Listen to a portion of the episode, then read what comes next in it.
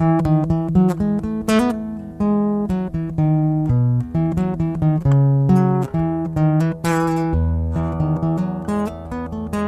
the morning, my friends, how are you today? Welcome to St. Mark and Bemidji's podcast, the only podcast that comes in six fun fruit flavors to find in each episode raspberry red, lemony lemon, orangey orange, wildberry blue, grapey purple, and watermelon.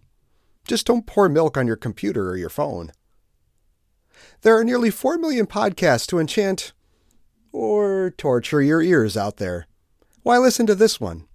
Well, there are so very few podcasts that offer a message like ours.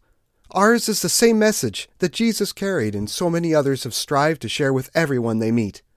It's the message about Jesus and his perfect life, death, and resurrection, the message of a better life through faith than that same Jesus. It's the message of salvation from death and an eternity in hell that comes to us by faith in Jesus alone. It's a message that you can't hear enough of. It's a message for Elon Musk, for the guy at the bottom of the bottle, and for everyone in between. So if you like what you hear today, you can subscribe to the podcast on your phone and listen to us four times every week. You can also share it with a friend. If you look in the podcast description on the app that you're using right now, in every episode there's a share link for you to email or text to a friend. I've tried to make the link to it obvious, and let me know if it isn't at john.kirk at stmarksbemidji.org. This week, we celebrate the gift of the Reformation. It happened 500 years ago, but we continue to feel the ripples of that series of events in the church even today. The Reformation served to reset our church back to what the Bible has steadfastly been teaching all along. As the hymn writer penned, In Christ alone my hope is found. He is my light, my strength, my song. This cornerstone, this solid ground, through the fiercest drought and storm. What heights of love, what depths of peace, when fears are stilled, when strivings cease my comforter, my all in all. Here, in the love of Christ, I stand. So seriously, put the milk down. It won't do your listening experience any good. Let's listen to today's devotion.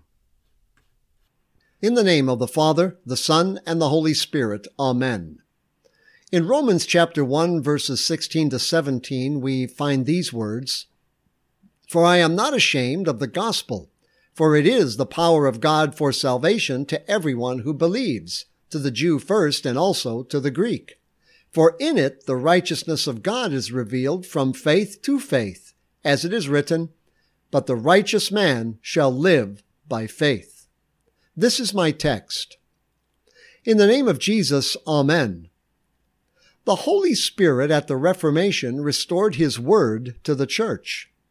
If the Reformation has taught us anything, the Reformation has taught us to be firm in confessing Scripture's truth. Yes, all of the truth of Scripture. While we rejoice in every expression of the truth of the gospel, we recognize that a confessing ministry must be able to distinguish between truth and error, standing for truth, condemning the error, and never give up a point of Scripture, never compromise in any doctrine of Scripture. As Luther, so we too can say, Here I stand, because heaven and earth will pass away, but Christ's word will never pass away. If the Reformation shows us anything, it shows us that firmness in confessing scriptural truth is not a momentary action spoken and completed in one day. Our ministry must be one in which scripture truth is confessed today, tomorrow, and the next day, and always. It must be one in which we continue and abide in that confession. That is something that cannot be taken for granted. The quickest way away from Christ, the quickest way to place redemption and saving in jeopardy is ignorance. Satan, who kept people in ignorance in the Middle Ages, is the same evil one who challenges pure doctrine today. The same Satan who tricked the priest into substituting the word of human beings for scripture, the same Satan who kept the people in ignorance, is the same Satan who challenges the truth today. It is why I bring you the daily prayers I bring, that you may be firm in the faith of the Reformation and not fallen into compromise with decision theology or works righteousness or the purpose driven something. I want you to know Christ and the power of his resurrection, in the words of St. Paul. I want you to be bold in your faith and in your witness to Christ, that together we here are a formidable witness in our community to the truth of the Word of God, and that our children are guided into the Word and work of the Lord, whether they move into that direction for their life's vocation or not, but so that they may be firm and sure in the pure doctrines that by the grace of God they may ever be retained.